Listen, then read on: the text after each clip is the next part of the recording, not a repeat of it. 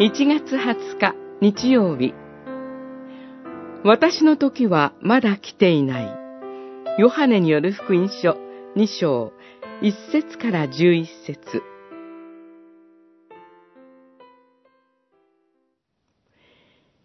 イエスは母に言われた。夫人よ。私とどんな関わりがあるのです？私の時はまだ来ていません。二章四節主イエスはカナの結婚式において最初の印を行われました。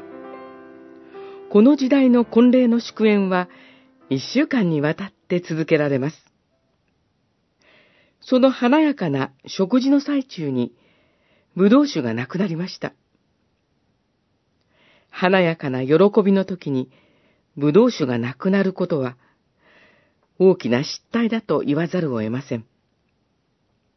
その中で、主イエスは、水亀の水を葡萄酒に変えられました。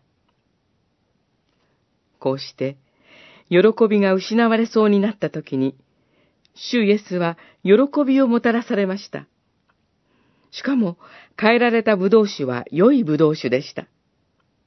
主が与えられるものは非常によく素晴らしいものなのです。主イエスは母マリアに、私の時はまだ来ていませんとおっしゃいました。私の時とは、主イエスの十字架の死を意味するでしょう。確かに、十字架はまだ来ていません。けれども、この婚礼の印によって、十字架と復活を指し示されました。主イエスが来られたのは、その喜びをもたらすためなのです。